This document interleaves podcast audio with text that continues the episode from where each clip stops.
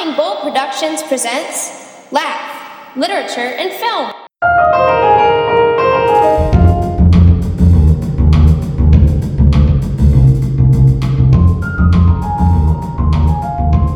All right, it's the good stuff. Yeah. It's the Laugh Podcast. We're your hosts. I'm Richard Lusk. Over there is Mr. Bull. Howdy. How are you, sir? Doing well.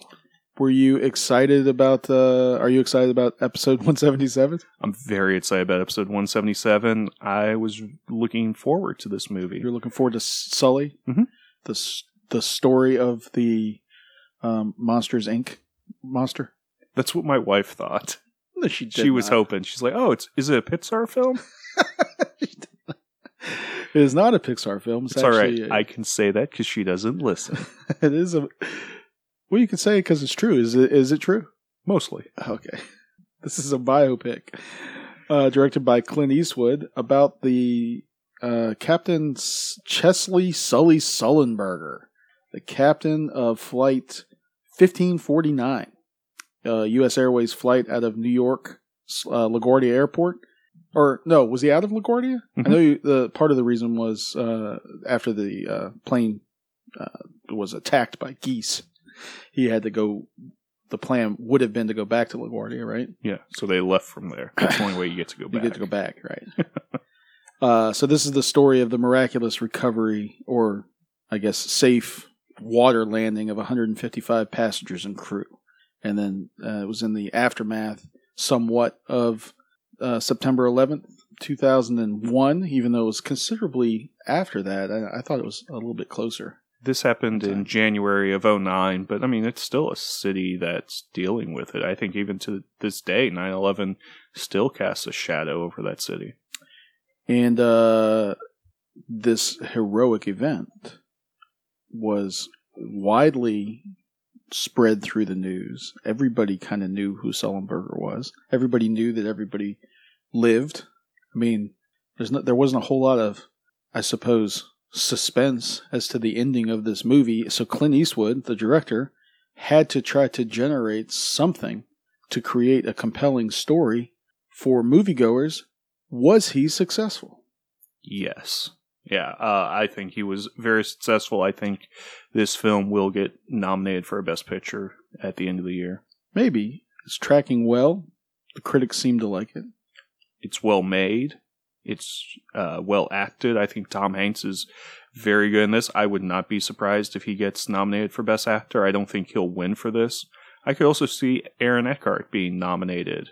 Uh, he plays the first mate Jeffrey Skiles in this film, and I think he does a very nice job. And it's nice to see Aaron Eckhart in a good movie for a change. Technically, Aaron Eckhart and uh, Tom Hanks are the are the only two real, I mean, actors of note that do anything in the movie. I know Laura Linney's in it, Mhm. uh, but then everybody else is just sort of a secondary or tertiary character to the main events. But their interactions in the cockpit, and then even afterwards in the ens- ensuing investigation, uh, seem to uh, elevate the movie. Those are the best parts, I thought. Um, so I'm I'm on board with you on this movie, but I did have a few little problems with it. I'm wondering if you know, because I don't really know, how much of the plane landing was CG, CG, or was any of it miniature, or how did how did they pull off those? I'm pretty sure it was all CGI. Well, see That, now that's my understanding. I mean, I'm sure they took plate photography for the backgrounds.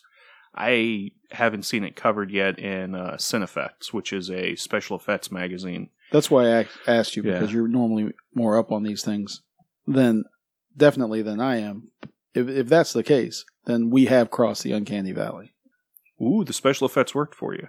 This they they didn't distract, and they Ooh, they okay. look. I mean, it. They spent a considerable amount of time and showed a considerable amount. They had a considerable amount of coverage of the uh, crash. I think Mhm. like thirty minutes of this eighty minute movie, eighty five minute movie was dealing specifically with the crash and the images of the crash.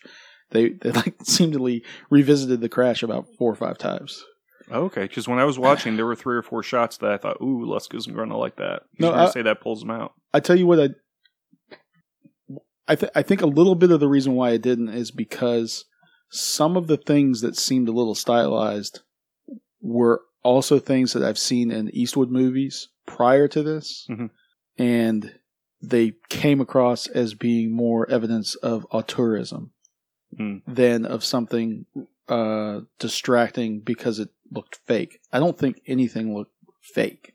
No. I think it, some of it was a little stylized, maybe around the edges. I'm having a hard time explaining why, but I, I can think of um, what was the Typhoon movie that he did recently in the last couple of years.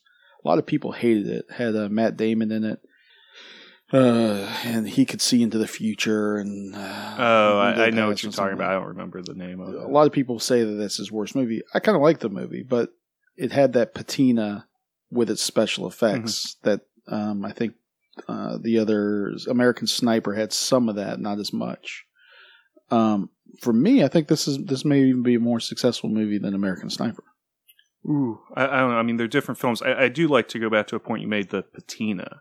This film has a very like cool blue feel to it. Mm. You know, if you went on your TV, you can change the settings. Normally, they have like some warm settings, and then they have cool or Mhm. blue sometimes.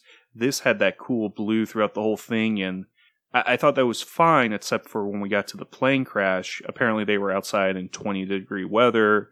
The water was almost frozen. I mean, it was Mhm. like 34 degrees. I didn't get that sense of cold, I think, because the whole movie had that same color temperature to it. Sterility, Yeah. kind of.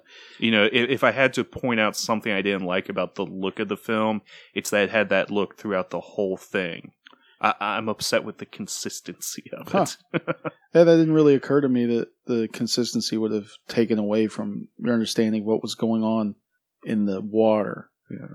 Because I did notice that some of the characters, second and ter- secondary and tertiary characters, had to behave melodramatically. It seemed, although you can, I mean, probably anybody, even in the real situation, would behave melodramatically. Mhm. So it's kind of hard to call that out as a criticism, but it seemed like in this case they, it was sort of mishandled, especially when they acted as a, in juxtaposition to Sully, just sort of moving very deliberately up and down the fuselage that was in the same you know frozen water that everybody else was kind of like freaking out in. I understand that's probably what happened, and that's just a testament to that character and how that character works. But it just seemed a little bit too. Um, the contrast between the two of them seemed to be a little bit too forced. That that was one of the one of the small drawbacks I had while watching the film. The reason I liked it more than American Sniper, though, is because uh, there were like dead spots in American Sniper that I didn't really notice in this movie, like Mhm. dead spots in the narrative. There were with American Sniper. There's that one scene, like the desert storm or the desert scene, uh, desert battle or whatever. And then from, I mean, I was I sort of zoned out in the middle of a battle scene. With this, even though I'd seen you know snippets of the crash, I mean, it opens with a crash, Mhm. and uh, then they show, I think, pretty much the entire crash in the middle of the movie, and they show it again at the end, and they show it again and again. I was never really bored by it. which I think is a testament to both the script and the vision of the director, as well as even the editor. Because you are telling a story that is really well known, and you're going to have to tell it multiple times. Right. I don't have the editor down here, but I'm pretty sure it's the same one that Clint Eastwood's worked with Yeah. over and over and over. Um, and the first time we experienced the crash, uh, we spent a lot of time with the traffic controller, and I didn't even realize that we were missing out on important information that we would get later on in the film. You know, I, I, didn't feel like you know it's a magician purposely turning his body to me so I can't see what his left hand is doing. You know, I, I felt like I was getting the full story. I, Oh, I didn't feel about- like things were purposely being omitted. Because there's a conversation that goes on between uh, Sully and the first uh, mate, Mhm. or the, the first officer. Sorry, this isn't. They're uh, not Navy. Well, actually, they kind of are. Yeah, later on. Later on, he becomes the Um, first mate. He becomes the first mate at the end of the movie. But, you know, at the end of the movie, we do get to hear the whole conversation that happened in the cockpit. And that is remarkable. You know, not just filmically, but that these were real people who were able to stay so calm under pressure. I know last year when we covered The Martian, I talked a lot about why I'm so impressed by astronauts. And, you know, they truly do have the right stuff. They're able to remain calm in these exceptional circumstances. Yeah, and in this movie, it wasn't a a, a fake calmness. It, it was just a directed, um, very competent uh, application of training Mhm. On on behalf of both uh, Aaron Eckhart's character Skiles and uh, Hanks's Sullenberger. But there was enough subtlety in the cockpit to where you could see that Sullenberger was more in control than uh, Skiles, Mhm. and that was conveyed through the two actors and the and their approaches. So, in in that regard, Eastwood did a, a, a definite, and these two actors did definitely did a good job of conveying competence. That's not, I mean, it's not very Mhm. compelling stuff to watch. It's not like watching people shoot uh, snipers or uh, you know attack uh, you know plane wreck or you know cars running around and, "Rrrr," and spies and stuff like that. yeah, we've just- just gotten done with a whole that. summer of popcorn blockbusters, and to see you know a real life story play out, you know, with people who have real emotions, shouldn't be as enthralling as it is. And you know, yeah, Aaron Eckhart's character isn't as in control as Tom Hanks's character, but that almost seems to be you know a lack of experience. He doesn't have forty years of flying; he only he probably has twenty. Yeah. But I'd still be fine with either of those guys flying my plane. Did Oh, this yeah. make you want to go fly? No, no. Watching people wreck into the ocean or to, into the into the. Uh, Oh, so you feel less safe about flying now? I don't feel either way. Like I, I disassociate myself from the actual event of flying because it's so absurd. The idea that something that weighs 350 tons can go a certain amount of you know speed and then lift up into the air and then take me two and a half hours later Mhm. to a city that would take me eight hours to drive through. It's just I, I don't even sit and think about it because it's it, everything. You, you're just giving over control of any part of your life. There, you're strapping yourself in, and that's it. There's nothing else that you can do. I used to like when I would fly on planes and we were going down the runway to turn to the person next to me, some complete stranger, and go, I'm always amazed when this works. But then I did it once and I- I started saying it before I turned to face the woman. She was a principal at one of the middle schools around here. And after I said it, I realized her eyes are closed and she's muttering to herself, It'll be okay. It'll be okay. Holding a rosary. Yeah, I went, oh, maybe I shouldn't do this. Like some people get really scared of flying. What were you on a plane with a middle school principal for? I was coming back from Avid training in Atlanta. Ah, so there's a whole group of teachers together. Is Yeah. the last time you were in a plane? The last time I said that to someone, after Oh. that, I realized a lot of people don't like flying. I love it. I, I, but you're not doing anything. It's just like riding in a bus. If they let me, I'll, I'll gladly fly the plane. I'll go up to the front. Cinematographer for this movie is Tom Stern, and that probably he's known for the Hunger Games. He was in the uh, he did the Hunger Games, but he also did Million Dollar Baby, Gran Torino, and Mystic River. Some of the other movies that Clint Eastwood uh, was a, for. So that explains some of that uh, you know visual styling. I was also surprised since we're talking about the um, the way the movie was shot and you know who the cinematographer was. The whole thing was filmed in IMAX, and one of the things when you film with an IMAX camera is you can't do close-ups. Apparently, the lenses don't really focus correctly. You know, you have to be further away from the actors. I really didn't notice that while I was watching the film. I was very surprised to find out that this was an IMAX film movie. Hmm. You know, just Yeah. given what some of the shots were, it just you know it didn't. So all the film was filmed in. IMAX. Apparently, it's the first film to ever be completely filmed in the IMAX film format. So what do you do with the close-ups? Because there certainly were close-ups, not not extreme close-ups, but there were close-ups of uh, I, I guess maybe kind of zooming in a little, or but just you can't put the camera as when close, you edit it, you cut out the extraneous uh, possibly. surrounding um, details. I guess, The but you know, a lot of whatever. times it, um, So if you're IMAX shooting, has a certain film to it. It's not as bad as uh, Panorama Vision. Mhm. Like if you ever saw um, How the West Was Won, Mhm. the James Stewart film, where it has to be projected on three screens, they had a set distance you had to be away from the camera. Mhm. So there are absolutely no close-ups and there are no far shots. Everything's in middle distance for the entire it's like film. watching a play. yeah, eventually you pick up, you're like, hmm, there's there's something weird about this film. It's not even a good movie.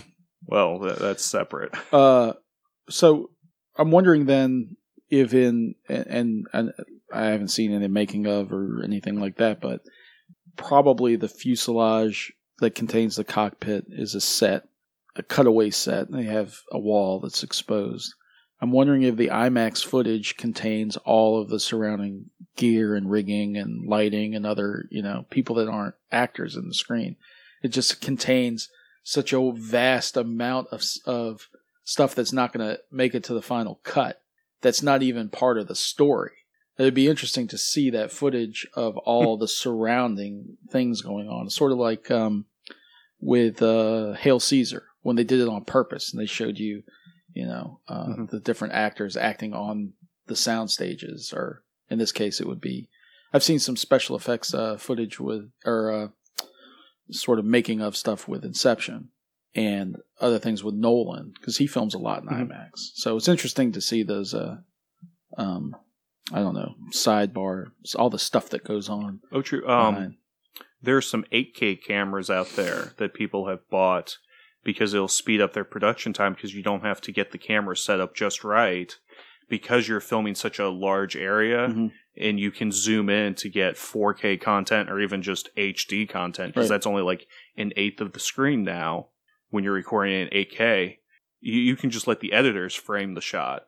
So you also don't need quite as good of a cinematographer or a director Well, I've done because that. you know it, it it opens up so many more options for you later on down the road. I can recall doing that with with uh, senior, you know, student projects in our screenwriting screenwriting classes, Mhm.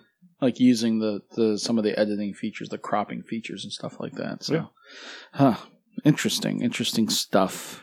Um, one thing that bothers me about this film is that it only has an 82% rating on Rotten Tomatoes. Well, it's not a perfect film. I know, but that means think it should only four out of five critics like it. Well, what bothers me is right underneath of it, it says that Don't Breathe, a movie we reviewed two weeks ago on the show, is at 87%. Well, it's about the same. You, you think Don't Breathe and Sully are about the same film quality. I think that there are a certain percentage of. All right, you're not gonna.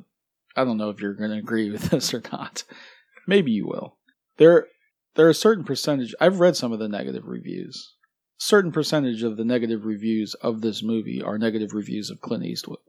I mean, in his politics oh yeah, Clint Yeah. Eastwood spoke at the Republican National Convention a scant four years ago. to an empty chair. yeah, to an empty chair, and also to pretty much anybody who was listening, including uh, movie reviewers, and they don't like the idea of a 85 year old white male telling the story of another 67 year old white hero male, you know, overcoming white male adversity.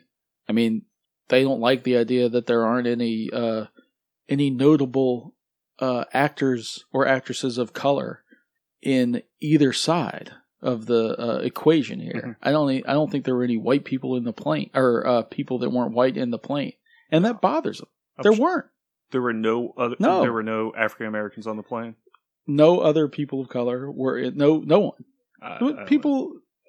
I mean, they, But- there weren't, and so they, they weren't going to put that into the movie. Now, a different director would have a couple of uh, actors who were black. Just throw them in there. Why not? It feeds that sort of, uh, I don't know, that Hollywood progressive mentality. And Clint Eastwood's not interested in that. He's interested in sort of telling his story. Yeah, I, I mean, So. I, I don't necessarily disagree with your analysis, though. I would say I don't feel Clint Eastwood chose this story because it's a story that features a white cast. I think No, no, no, that's not my point. Yeah, yeah. No, well, no, I mean, but just to clarify, are- because I think some people feel he is searching out for those stories when I think he's trying to tell stories that are interesting that interest him. I, definitely think this story syncs up well as a post 9/11 story and talks a lot about a city that's healing. But in the past, he's made uh, movies like uh, Letters from Iwo Jima, right? Isn't that the one with, uh, or is it Flags of Our Father? Well, there, there's the same that- story told from two different Yeah, I mean, he tells the uh, Japanese. Japanese perspective. So I, I think he just wants to tell interesting stories that affect him, and Yeah, sure. He, I it. mean, he can do whatever he wants because, I mean, he's Clint Eastwood. so basically, uh, they send him these uh, scripts, and he's like, "Oh, this is interesting." I think he he said that he didn't know some of the uh, nuances of the story because there are some subtleties that are not. I mean, they're sort of ham-fisted in the way they're conveyed in the movie. Um, but I think he was unaware of some things that happened. I learned a few things, at least in terms of the way that people approach, like uh, a crash, you know, a mayday, or probably the way that I thinking of the the way the steward or you're not supposed to say stewardesses either, flight attendants, the way the flight attendants approached their job when they were saying brace, brace, brace, you know, repeating Mhm. that. Brace for impact, bend over, don't, be, you know, and they were just repeating this mantra. All five of them, they were doing their job. They were doing what they had been trained to do the same way that Sullenberger was. And I'm just not used to seeing, um, you know, you're not used to seeing that sort of a thing on screen. It's just not that interesting. I don't even know what the point is. I was just Well, sort of rambled for a while. No, well, the flight attendants, like you said, they do their job and they help keep the passengers calm, even though they realize what's going on. Right. You know, they know how bad this situation could be. It's kind of like when you have that X-ray technician or you know some sort of medical scan, and they look at the stuff, and you know they can spot, you know, if it's cancer or something bad. But they just put on a nice smile, and you Right. you never know if the tests are positive or negative until the doctor comes in to tell you. Well, think about how surprised you must be. I mean, probably not that many people have heard a flight attendant say brace, brace, brace. Yeah. And live to tell about it, right? So Oh yeah, no, y- y- plane crashes Yeah, don't go plane- well, especially water ones, when a plane. as a general rule. yeah. So seems, uh, I don't know. I guess that was my point.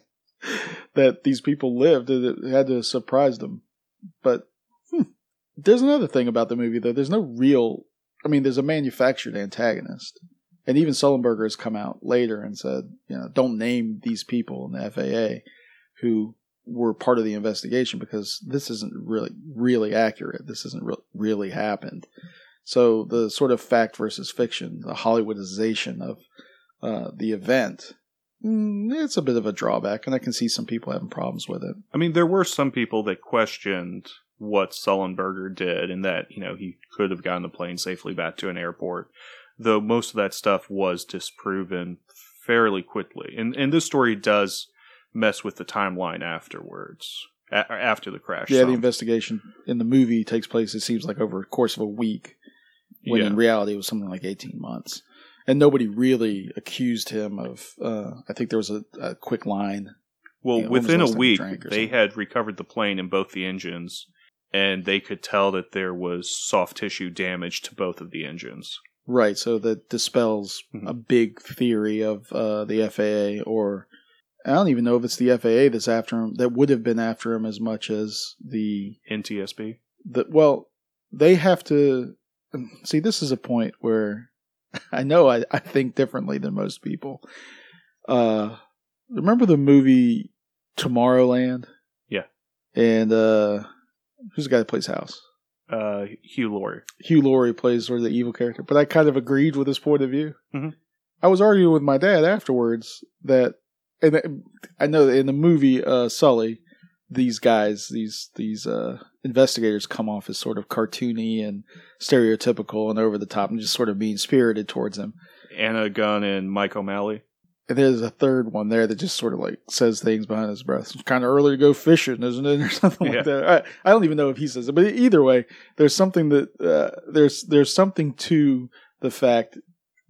My perspective is, I would understand why they would have to do a thorough investigation, if in fact the pilot was in error, because then the cost of the cleanup and recovery and whatever payments you dole out to the passengers or whatever that now falls back on the union of pilots. You know, Mhm. it doesn't necessarily go straight to Sully, although in the movie it shows what the personal impact of that would have been.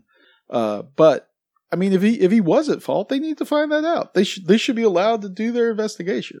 And you want to find out where the fault lies, not to put blame on anything, but to also prevent future occurrences Right. of this. You know, is this a fault with the aircraft, with the pilot, with the airline, with the airport? With the guy that Or didn't with the de-ice the, Canadian plane, or, geese. yeah, and you know they solved that problem. That's how this movie should have ended with a montage of them killing 3,000 Yeah. Canadian geese. did they did they solve or did, did they? I mean, how, how did they change the migratory patterns of birds that have like they apparently ingrained? gassed something like 1,300 geese that live near the airport, and then they found a whole bunch of eggs and they put oil on them. But now, so that these, would suffocate the unborn little hatchlings. but the that I don't know why I'm laughing at that because that's horrible and hideous and disgusting. Yeah, I'm and- surprised PETA hasn't protested this film. Prob- they probably did. They probably protested that event. Maybe they haven't protested protested the film because they're not Yeah. hi- highlighting it like you would with a montage. But um, I, I'm trying to. I, I how do you Canadian geese aren't uh, on the on the untouchables list or wh- what do you call that? The Uh, endangered, endangered, list? species list. They're not endangered, are they? No. So they didn't kill Not all the Canadian more geese. planes in the air. They didn't kill all the Canadian geese in the world. No, they just killed the ones near the airport. And again, so I mean, how do they alter the migratory patterns of all the other birds? Don't uh-huh. Like, know. hopefully this won't ever happen again. I know that. no, and I mean this has only happened dogs. once in the history of LaGuardia Airport, Yeah, but and they have dozens of flights taken off every day. well, even in the movie, it mentions how rare it is. I I mean, it's never happened that both engines would have been damaged to the point where you you he had to make this water landing.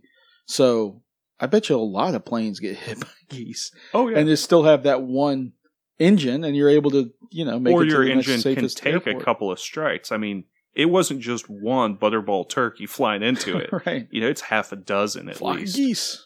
Yeah. So there you go. Hmm. I'm glad they didn't end with that montage. Montage. um, I don't know if there's any other point I wanted to make about this, but I am interested to see if Eastwood does uh, like his next thing. I mean, if he's doing something that's in pre-production now. I haven't heard anything, but it's I haven't heard anything. my guess is it's going to be a, about a real life white guy that's done something. I don't know what he wants to do next. I don't either, But- but, it'll be, it'll be fun to watch. Isn't Eastwood right now one of the most bankable directors in Hollywood? He'll probably be up for best director in this. I would hope so. I mean, I, I I know next week we're going to do our fall preview, but this is a really good film. I think you could make the argument that he's in the top five directors. One could make an argument for him being in the top ten of living directors right now, American directors. Uh, and then, so if you're in the top ten, you know how my lists work. You could be number one. But I mean, for the last ten years, he's made I don't know eight films, and seven of them have been good. well, only that he also scores all of his movies. Really? Yeah, he sits down and you know with a piano. I think he scored the last four or five movies. The Wow. eighty-five year old dude. I I can't even sing a song. This guy's putting out movie after movie after movie once a year. I mean, if someone were to say to you, "What's your greatest uh, um, artistic accomplishment?" and what could you point to? I mean, you you built a desk, right? I mean, yeah, maybe I, I do a little bit of woodwork, yeah, but that's about it. I I drew a picture of my dog once, you know, and and you're and, uh, I'm kind of proud of it. It's kind of nice. This guy's put out you know 84 movies once a year, so either as an actor or a director. So. One, once a year for every year of his life. He started making movies when he was uh, a baby, 18 months old.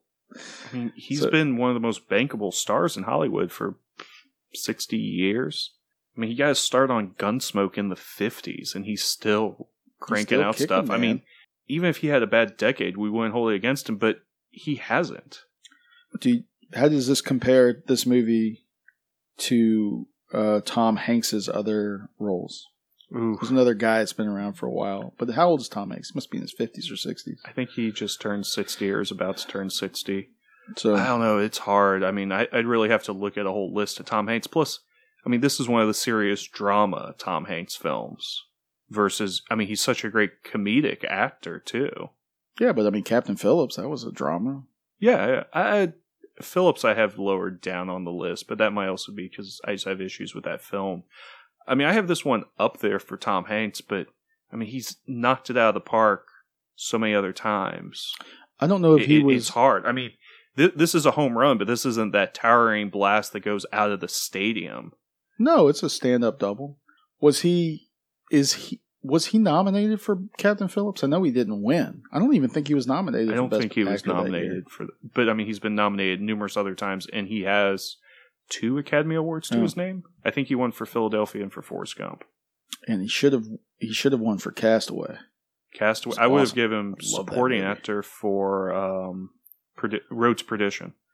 Uh, I would say Aaron Eckhart's uh, mustache is in the is in the forefront for a Laffy Award for facial hair. Ooh. In this movie, if, if that category's up again for the Laffies, Aaron Eckhart's got the inside track. Sully's not bad either. He's Yeah. got a nice little nice little uh, mustache It's a shame Cop Car didn't come out this year. They had to come out last year. You could That could be a, and a, a contrast stash those two. showdown. it might be the same stash. it might in fact be. We'll have to find out who the makeup artist was on Cop Car. so I was impressed with Aaron Eckhart and his mustache. I don't guess we need to spoil much of this movie. There's no there's no sense for spoilers in this. Kinda- Hopefully not, unless your head was under a rock for the last seven years. I guess I would recommend it because I enjoyed it. That's a good reason It's to recommend a movie. Like I said, it's a stand up double. It's an enjoyable thing. It, it I think it's it. The crash stuff is important to see on a big screen, but the story stuff. Mhm. I mean, you could get that from watching it on TV. So From watching a Discovery Yeah, Channel not not one hour special. No, I mean watching this movie on your Oh. phone. You could. There's a lot you can get out of just watching this movie. I suppose on your phone if you were if you were prone to do that, or on your TV at home. But yeah, I don't know. I guess you should go see it in the movie theaters. Uh, I, I, will think that you think that you give a preview of uh, this week's We Laugh. I think this is the film you should go see, even with three new movies coming out this weekend. Oh, really? This Wow. would still be my Okay. pick, and I'm pretty sure it's going to win the box office again. So we laugh will be coming up. That's Yep. episode one seventy eight. Yay! Do you remember the movie Absolute Power? Yeah, Clint Eastwood plays Luther. The movie had Gene Hackman in it. Ed Harris. Some three strong actors there, man. So Luther says it's been, and this is apropos to our uh, discussion right now. It's been so exciting talking to you. I've got to go have my pacemaker checked. So for Mister Two Frames over there, it's been a pleasure. I'm the blah, blah. There be dragons.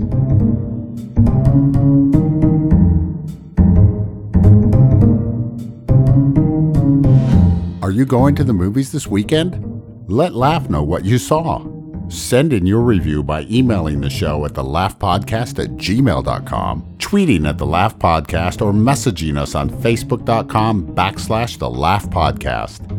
The best comments will get read on a future show.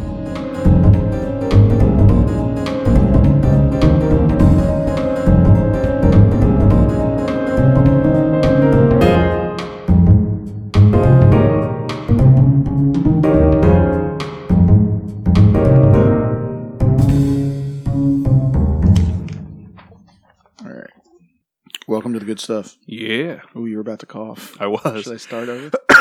Thank you. I'll take. Welcome to the good stuff. Yep. It's the Laugh Podcast.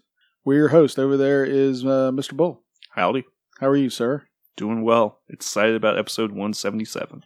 As you said, this is episode 187. No, 177. Maybe we should start all over. Sorry, I just figured you didn't have the episode number. I didn't. Apparently, I didn't. I'll take. it.